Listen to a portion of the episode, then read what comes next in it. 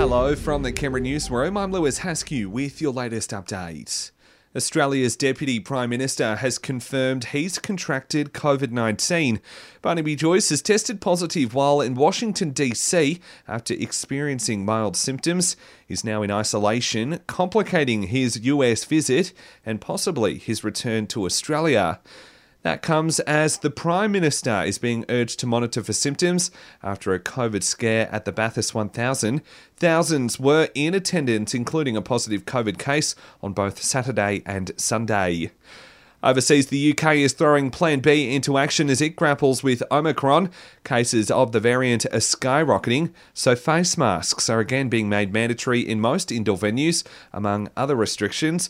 British Prime Minister Boris Johnson says booster shots will be key to beating the surging cases. As soon as it becomes clear that the boosters are capable of holding this Omicron variant, and we've boosted enough people, then we will be able to move forward as before. Meanwhile, a booster vaccine is being dubbed the key in the battle against the Omicron variant. Latest lab tests suggest three doses of the Pfizer vaccine, as opposed to two, are likely to provide effective protection against the new variant.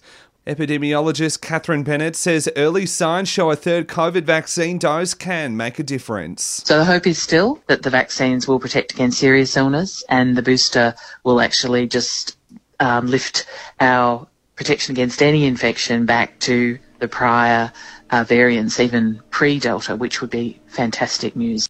Thousands of first home buyers are set to get a helping hand from the federal government. The Prime Minister is set to announce that unused spots on the Home Guarantee Scheme will be reissued.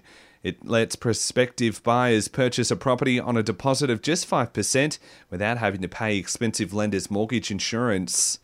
And the planets will align across Canberra's skies again tonight.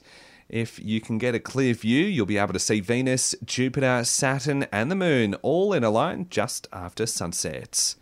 And that's the very latest in news. We'll have another update for you right here around lunchtime.